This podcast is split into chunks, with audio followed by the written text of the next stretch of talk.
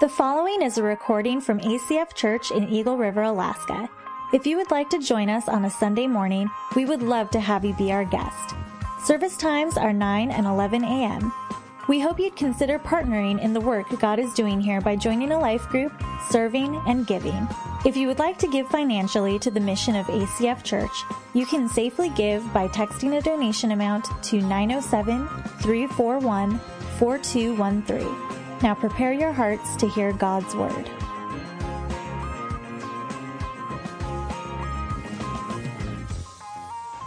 Good morning, everybody. My name is Brent, and I'm one of the elders here at ACF.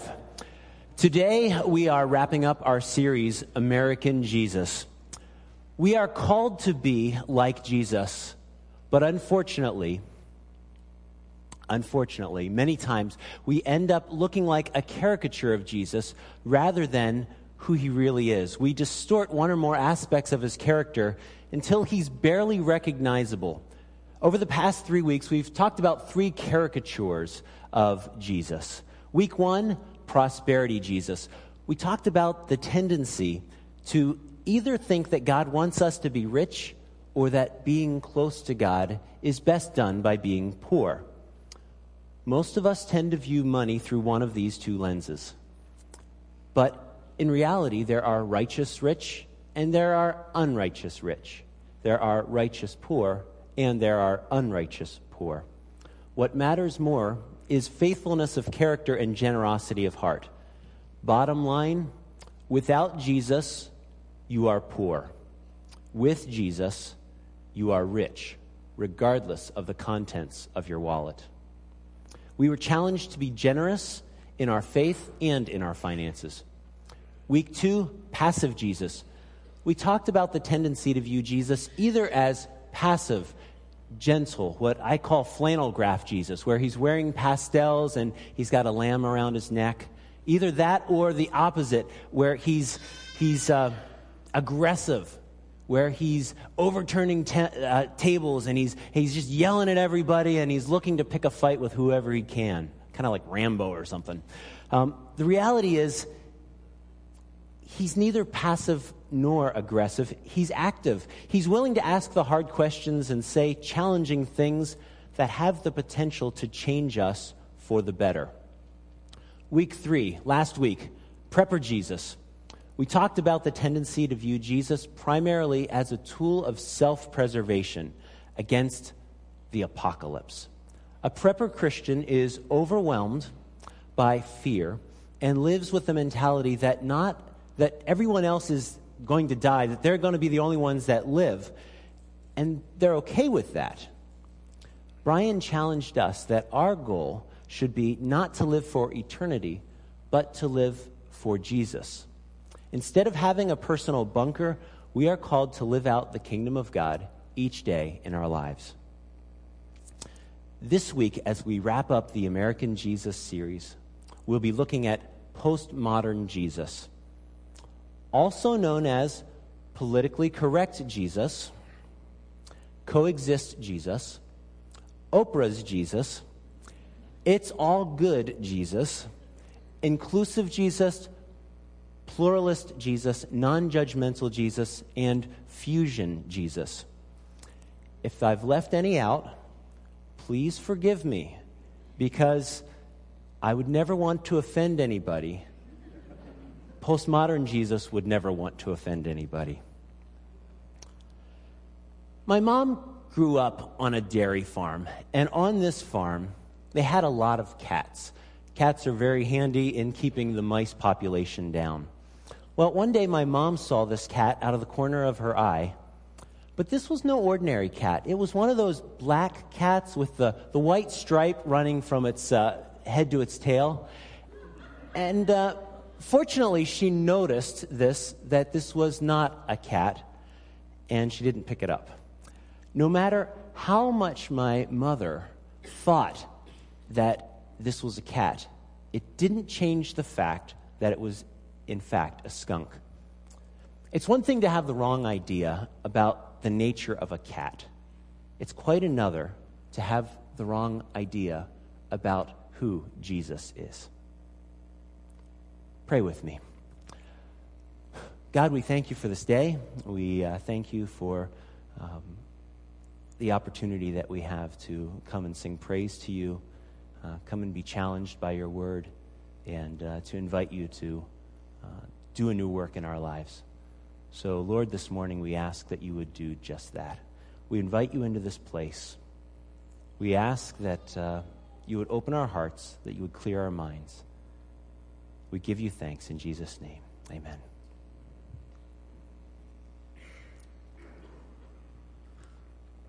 Today, we are looking at the notion of postmodern Jesus.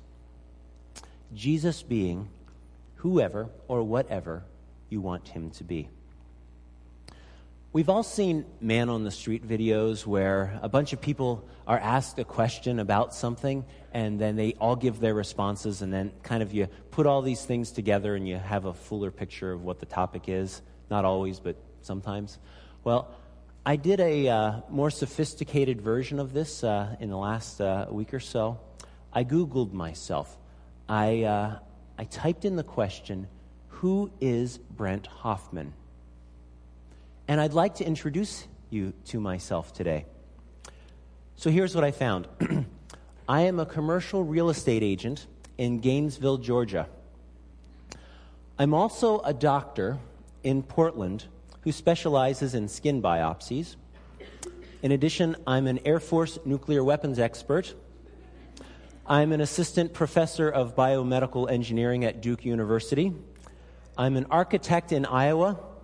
Um, I'm a one star drywall contractor in St. Paul, Minnesota, who is, quote, unable to perform elementary drywall repair, end quote.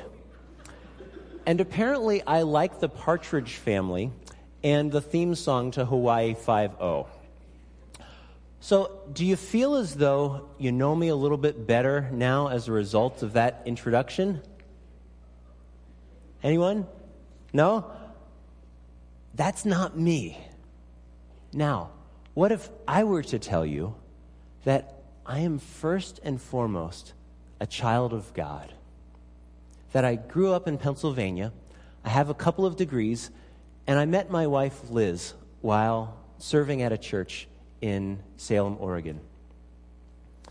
That Liz and I have been married for 16 years, that we worked in higher education for about a decade, and then we moved to Alaska and have been living here for about six and a half years. We currently work at a camp and have uh, a real heart for Czech Republic. We've taken two ministry trips there in the last few years. also, both Liz and I love spicy foods. We are also Lord of the Rings fans, and the uh, Skillet concert at the State Fair, it was epic. Although a little bit short, I must say, but it was awesome. If you want to know more about me, you can talk to Liz. You can talk to other people who know me, my family, and my friends uncritically Googling myself didn't yield very accurate results. On the other hand, if you've heard me introduce myself, and if you talk to people who know me well, you'd have a pretty good idea of who I am. We know this intuitively, yet as a whole, our culture's approach to Christianity in general, and Jesus specifically, often resembles a random Google search we take quite seriously the whims of a Hollywood producer, the, uh, a best selling author, or a TV figure, some random guy that has some interesting ideas. It's not that uncommon for people to take this approach, kind of a pulling from different sources, uh, to find out who Jesus is. Maybe rather than pooling our ignorance, and listening to what random people say about Jesus, perhaps we could listen to what Jesus says about himself. Perhaps we could listen to what others who knew him, who walked with him, say about him. It's too bad that we don't have a book that could help us with this, isn't it? Maybe instead of making Jesus who we want him to be, we would be better, do better, to seek out who he really is. Genesis 1:27 says that God created mankind in his own image. However, we have flipped things around a bit. We have a tendency to attempt to create God in our image. So, as we look at postmodern Jesus, it seems like it would be a good idea to define postmodernism. I've spent way too much time over the last couple of weeks trying to do just this. And after lengthy study, here is what I found. One does not simply define postmodernism. Thank you, Boromir. And here's why. Because to define postmodernism would violate the postmodern premise that no definite terms, boundaries, or absolute truths exist. So, by its nature, postmodernism avoids definition. Defining postmodernism is a bit like trying to nail jello to the wall. It doesn't work very well. But we can describe it. So here's a list of postmodern characteristics. Uh, these beliefs and practices are personal rather than universal, but in general, postmodernists think, or feel might be a better word, the following There is no absolute truth. The notion of truth is a contrived illusion misused by people and special interest groups to gain power over others. Truth and error are synonymous. Facts are too limiting to determine anything. What is fact today can be fiction tomorrow. Today, butter might be healthier than margarine. Tomorrow, margarine might be healthier. Opinions are preferred to facts. Logic is limiting. Traditional authority is false, corrupt, and oppressive. Postmodernists are disillusioned by unfulfilled promises of science, technology, government, and religion. Postmodernists hold that all religions are valid. However, they do tend to prefer New Age inclusive religions. And they really don't like anything that says that Jesus is the only way. There's more, but hopefully you, you get the idea of what postmodernism is. Another reason it's tough to define postmodernism is that postmodernism defines itself in contrast to modernism, and modernism defines itself in relation to pre-modernism. So we have pre-modern, modern, and, and postmodern. Professor Alan Yeh from Biola University does a great job of summarizing these terms. And here's how he explains them. Before the Enlightenment, people were basically pre modern. They had a belief in spirits and demons, in the supernatural, in miracles and superstition, and almost anyone in this world was religious in one way or another. Then along came the Enlightenment, rationality, the Industrial Revolution, and science. This ushered in the age of modernism. There was hope and unlimited optimism in the potential of man. People felt like they didn't need religion anymore since everything was explainable and humans can accomplish anything they set their mind to without reliance on any God. The 20th century was the culmination of modernism. But when two world wars, the Holocaust, the atomic bomb, the Cold War, and the bloodiest century in the history of mankind occurred. Well, needless to say, optimism died. So, near the end of the 20th century, people switched to postmodernism. Clearly, science can't solve everything. In fact, science has proven its capability to destroy as, as much as to improve life. So, spirituality came back with a vengeance. Though notice I did not say religion, but spirituality, because organized religion was looked upon with suspicion. People turned to New Age solutions. Absolute truth became replaced with relative truth. Authenticity became more important than truth. And people longed for meaning and relationships, but were skeptical and cynical about everyone and everything unless they proved themselves trustworthy first. The late Stanley Grenz, professor of theology at Regent College, gave a helpful illustration in his book, A Primer on Postmodernism, using Star Trek, the original series, versus Star Trek The Next Generation, as examples par excellence of modernism and postmodernism. Do we have any Trekkies in the room? All right, a few of you are willing to admit it. Awesome. Okay. so, first, modernism. Star Trek, the original series, was all about the achievement of mankind in going where no man has gone before. Spock, the half human, half Vulcan, wanted to be all Vulcan, just logic with no emotions. Kirk was shoot first and ask questions later. In contrast, postmodern Star Trek The Next Generation was about going where no one has gone before. It's much more PC and features Data the android, who, though all machine, wants to be human and feel emotions. Captain, Captain Picard was aided by Counselor Troi and was much more prone to negotiation than firepower. Here's another helpful quote relating to modernism and postmodernism. Back in the 1960s and 1970s, there was a slogan that went, Question authority. It was a modernist thought to the core saying that we must question tradition if we are to discover truth. But in the 1990s, the slogan changed to question reality. That's postmodernism.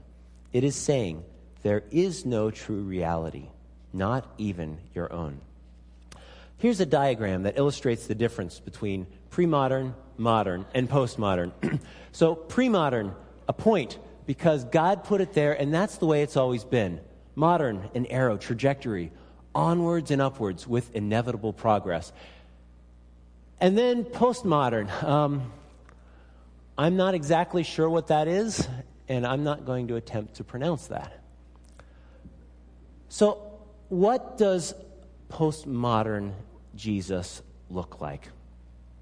Essentially, he or she is a catch all religious buddy that may look like a vending machine, prosperity Jesus, a yes man, passive Jesus, or an insurance policy, prepper Jesus.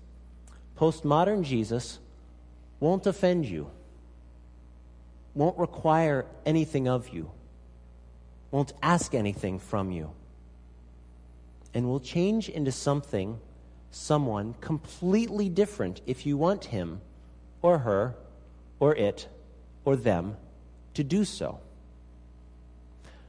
A significant religion of our day is called somethingism. Liza and I encountered this uh, when we were in Czech Republic not long ago. In Czech Republic, there are supposedly more people who believe in UFOs than who believe in God.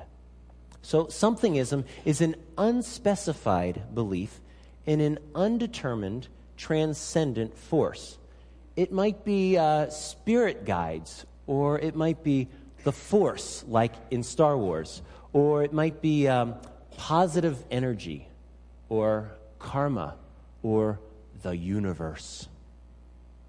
People will often use the phrase spiritual but not religious to explain themselves. With conviction, they say, I don't believe in limiting faith to any specific deity or system of beliefs.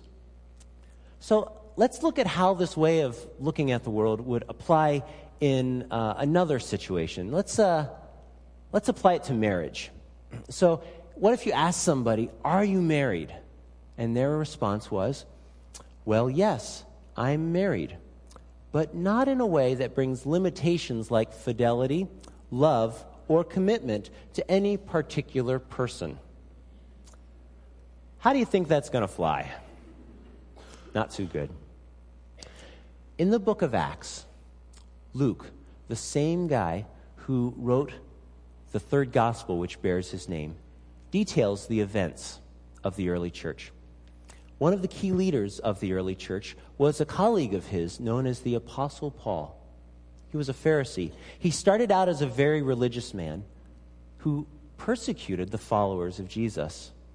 In fact, it wasn't enough for Paul to persecute the followers of Jesus where he was, but he wanted more. So he obtained special permission to travel 135 miles, a six day journey on foot, to continue persecuting Christians in Damascus.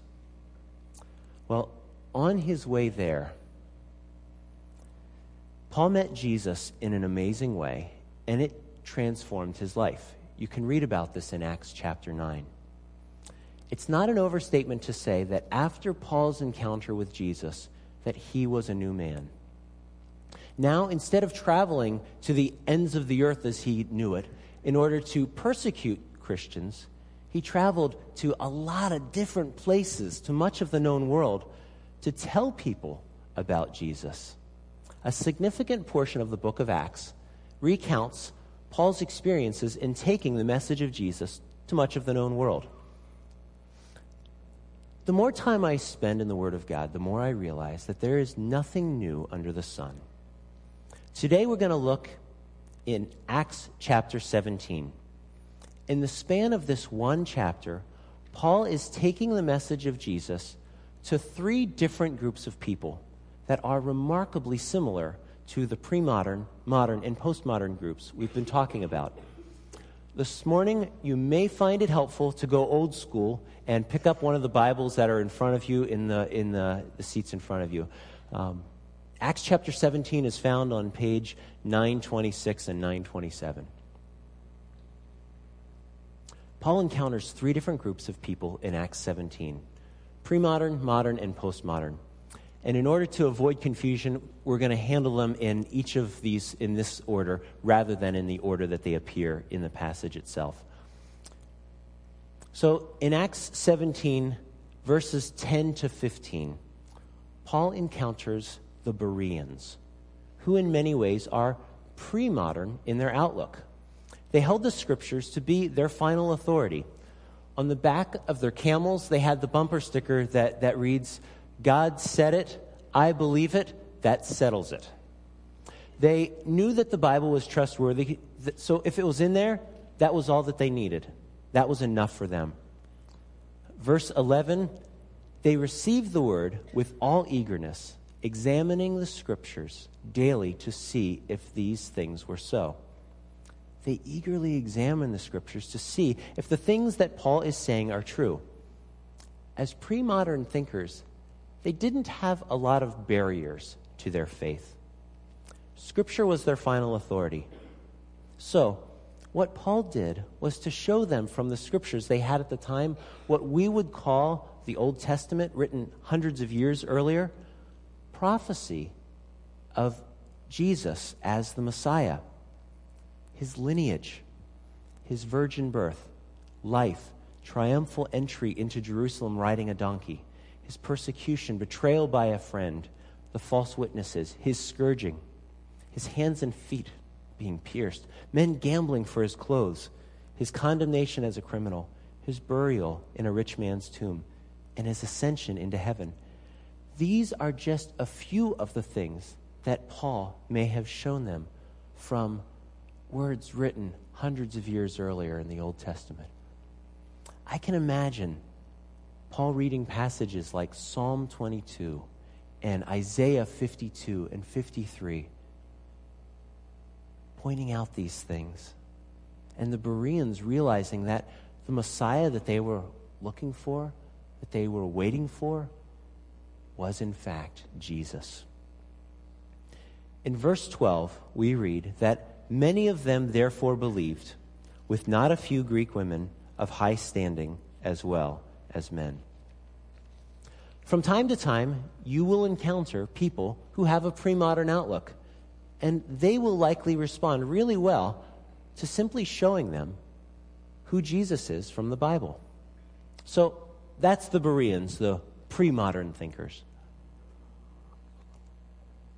Next, we have the, let's go into the beginning of chapter 17.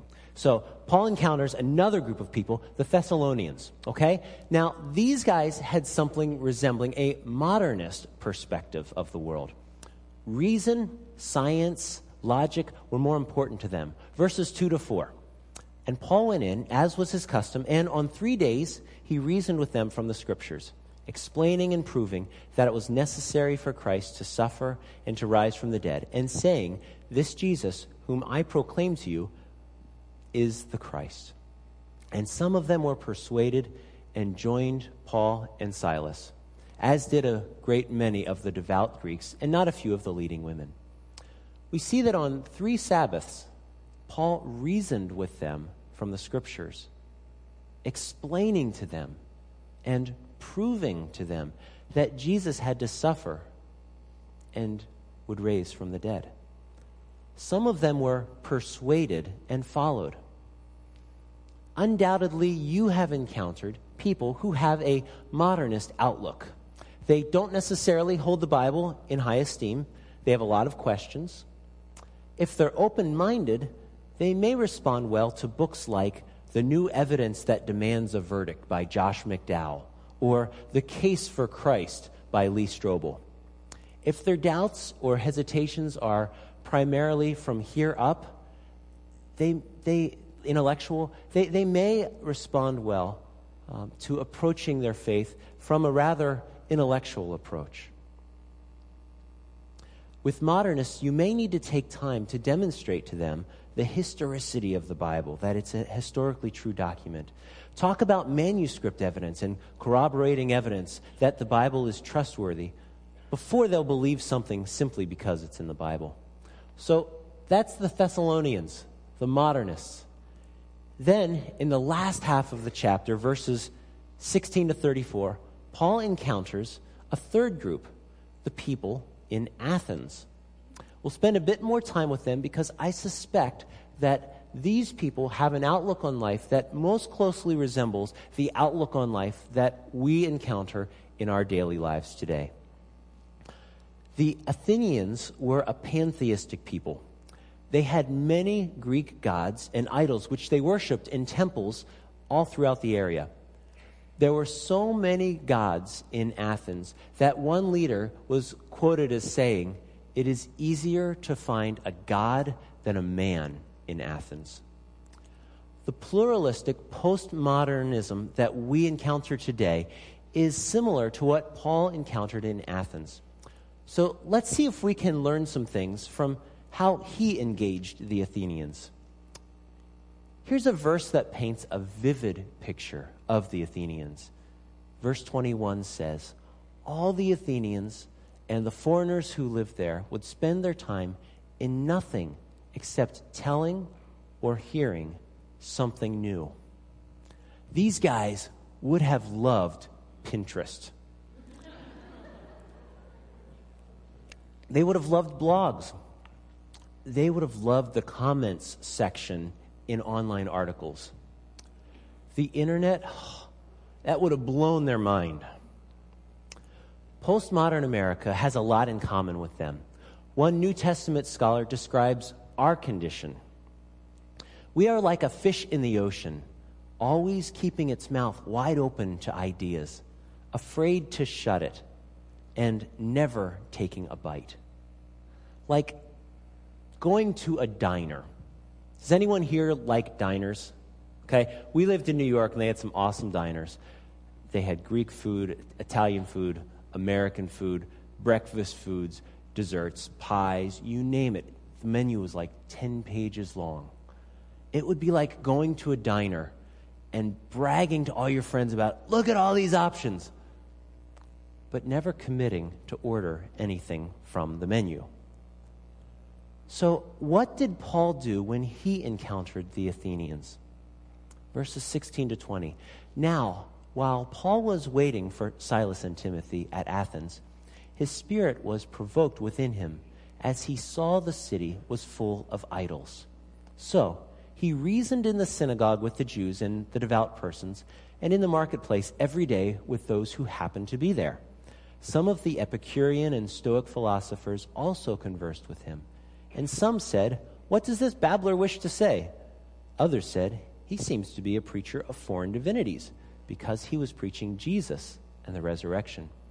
They took him and brought him to the Areopagus, saying, May we know what this strange, what this new teaching is that you are presenting? for you bring some strange things to our ears.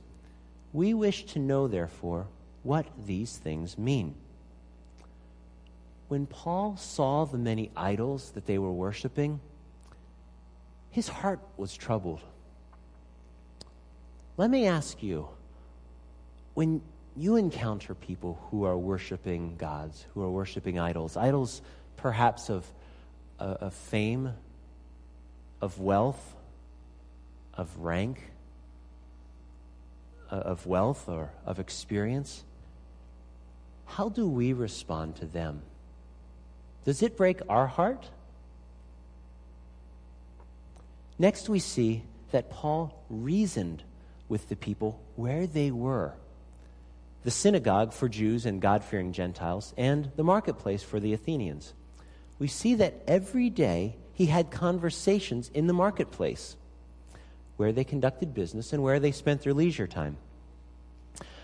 Some of us think of evangelism as a, a one off conversation. We think of it uh, like something, maybe like a, a, a tetanus shot, where once every 10 years is, is good. All right? But let me ask you can you imagine if we took this approach in our relationships? What if I were to say to my wife, Liz, I have something very important to say to you. I'm only going to say this once. Here it is. Liz, I love you. Now, I'll let you know if it ever changes, but if not, you can just assume that what I just said that it remains in effect. She's laughing now, but I can guarantee you that if I took this approach, that she wouldn't be laughing later things that are important are worth talking about more than once. Paul shows us here that talking with people, sharing who Jesus is, what he's done with your life, it's an ongoing dialogue, an ongoing conversation. Then, as Paul is telling them about Jesus and the resurrection, the people are interested in hearing more so they bring him to the Areopagus, essentially a high court in Athens, to formally hear Paul's teaching about Jesus. Quick question for us. When uh, we approach people with whom we've had faith conversations in the past, do they, uh, do they move toward us and ask us questions, or do they hide around the corner trying to avoid us? As we are talking to people about the gospel, we want to do so in a way where people approach us. Don't unnecessarily burn bridges with people as you share your faith. Speak with love, first by your actions and then by your words. Don't win an argument, but lose a friend. Be respectful. Don't talk down to people our interaction with people should make people hungry for more. Paul begins his talk by addressing the obvious, making more of an observation at first than a value statement. Verse 22 So Paul, standing in the midst of the Areopagus, said, Men of Athens, I perceive that in every way you are very religious. For as I passed along, and observed the objects of your worship, I found also an altar with this inscription To the unknown God. He starts his dialogue with them by identifying their core values and talking with them with respect. Essentially, he says, I see that you guys are very religious. You want to cover all of your bases. You don't want any possibility that your religion is lacking. I even saw a, a catch all altar to an unknown God just in case you might have missed one of them. Then Paul offers them a surprise. He tells them about this unknown God. Verse 23 What therefore you worship as unknown, this I proclaim to you. The God who made the world and everything in it, being Lord of heaven and earth, does not live in temples made by man, nor is he served by human hands as though he needed anything, since he himself gives to all mankind life and breath and everything. And he made from one man every nation of mankind to live on all the face of the earth, having determined allotted periods and the boundaries of their dwelling place, that they should seek God and perhaps feel their way toward him and find him. Yet he is actually not far from each one of us. And then Paul does something that might surprise us a little bit. He quotes two of their pagan Greek writers, giving new and fuller interpretation to their meanings in reference to the God of the Bible. Verse 28 For in him we move and ha- we live and move and have our being. This is likely from a hymn to Zeus written over 600 years earlier by Epimenides of Crete as even some of your own poets have said, quote, For we are indeed his offspring. This line is from the Sto- Stoic poet Aratus's poem, Phenomena. Paul quotes authors that the Athenians would have been familiar with. Now, he doesn't condone everything that they are saying, but he uses something from their experience to illustrate a truth about God. Paul meets them where they are, but he doesn't leave them there. Some years ago, my friend John, who was uh, working and living in a very artsy town, he was uh, going into some shops looking at some different things, and uh, he happened to uh, be in a store where there was a, um, a New Age crystal section. And while he was in there, he mentioned to uh, the, the storekeeper uh, something about Jesus. Well, the person replied, Oh, Jesus was one of the beautiful people. Well, my friend John winsomely replied that Jesus was the beautiful person. He started where she was, but he didn't leave her there. Then Paul further clarifies who this unknown God is. Verse 29. Being then God's offspring, we ought not to think that the divine that the divine being is like gold or silver, an image formed by the art and imagination of man. The times of ignorance God overlooked, but now he commands all people everywhere to repent, because he has fixed a day on which he will judge the world in righteousness by a man whom he has appointed. And of this he has given assurance to all by raising him from the dead.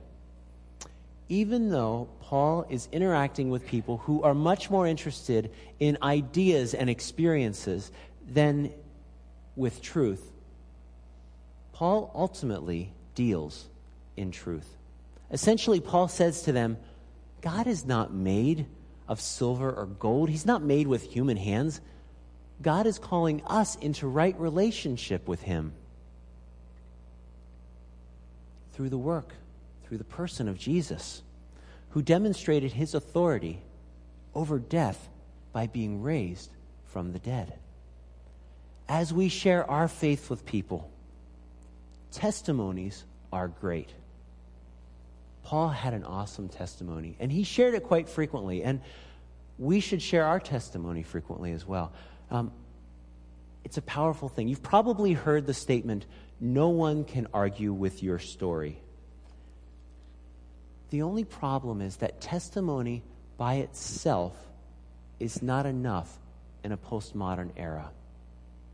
People probably won't try to debunk your story, but you may hear them say something like this I'm glad you found something that works for you.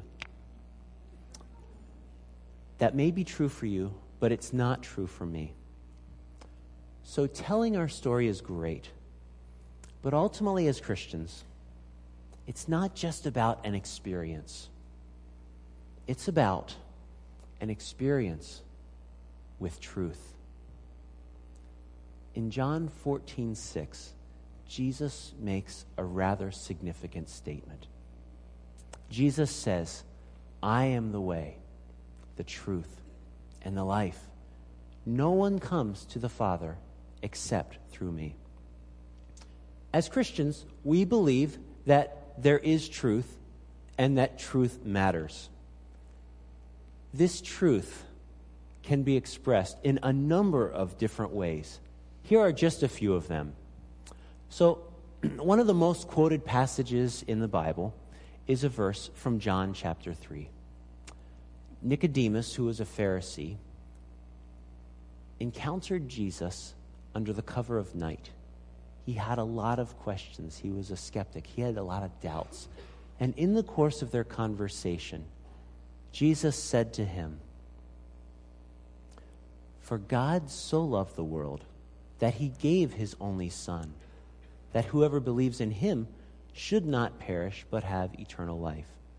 For God did not send his Son into the world to condemn the world, but in order that the world might be saved through him. Whoever believes in him is not condemned, but whoever does not believe is condemned already, because he has not believed in the name of the only Son of God. That was John 3 16 to 18. Nicodemus shows up two more times in John's gospel, and by his actions, there's some indication that he may have become a follower of Christ. Another way that we express truth is through the use of creeds. One of the oldest creeds is the old Roman form of the Apostles' Creed. It dates back to 140 AD.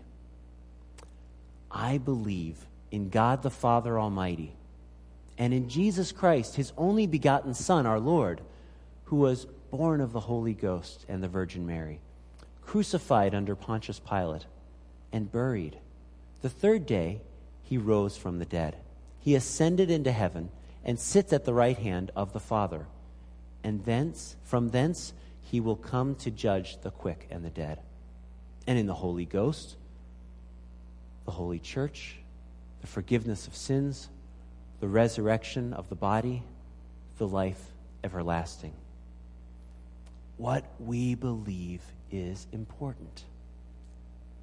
And like the Apostle Paul, it's important that we know what we believe and that as we share our faith, we're clear about what it is and who it is that we believe in, even if we are talking to people who have a postmodern outlook.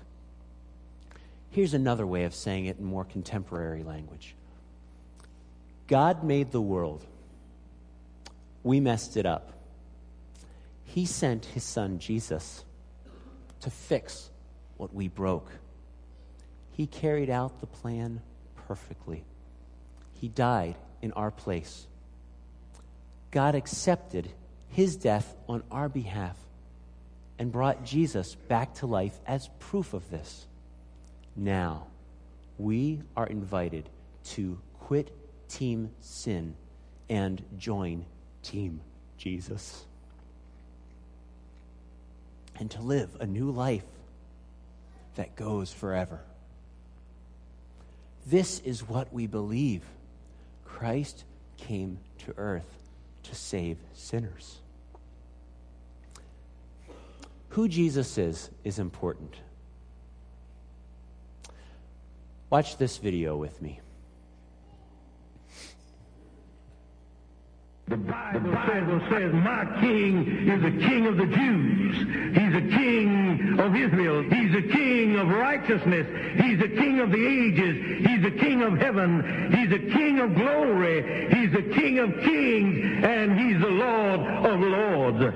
That's my king. I, I wonder, do you know him? my king is a sovereign king. No means of measure can define his limitless love. He's enduringly strong. He's entirely sincere.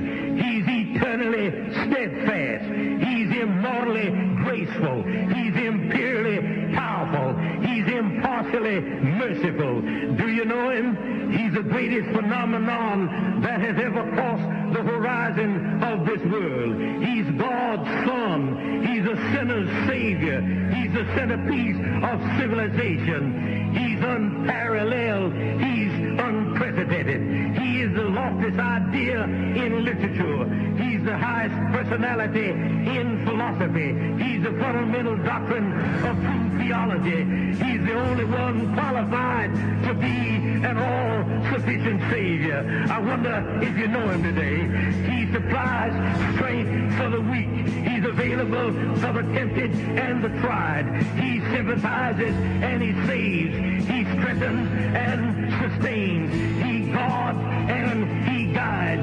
He heals the sick. He cleanses the lepers. He forgives sinners. He discharges debtors. He delivers the captive. He defends the feeble.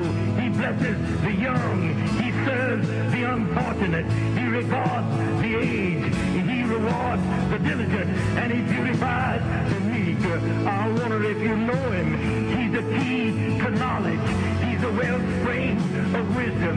He's the doorway of deliverance. He's the pathway of peace. He's the roadway of righteousness. He's the highway of holiness. He's the gateway of glory. Do you know him? Well, his light is matchless. His goodness is limitless. Is everlasting. His love never changes. His word is enough. His grace is sufficient. His reign is righteous.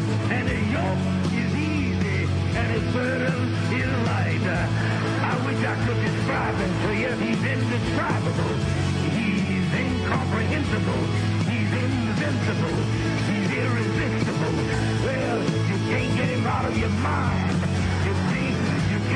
Off of your hand. You can't outlive him, and you can't live without him. Well, the Pharisees couldn't stand him, but they found out they couldn't stop him. Pilate couldn't find any fault in him. Herod couldn't kill him.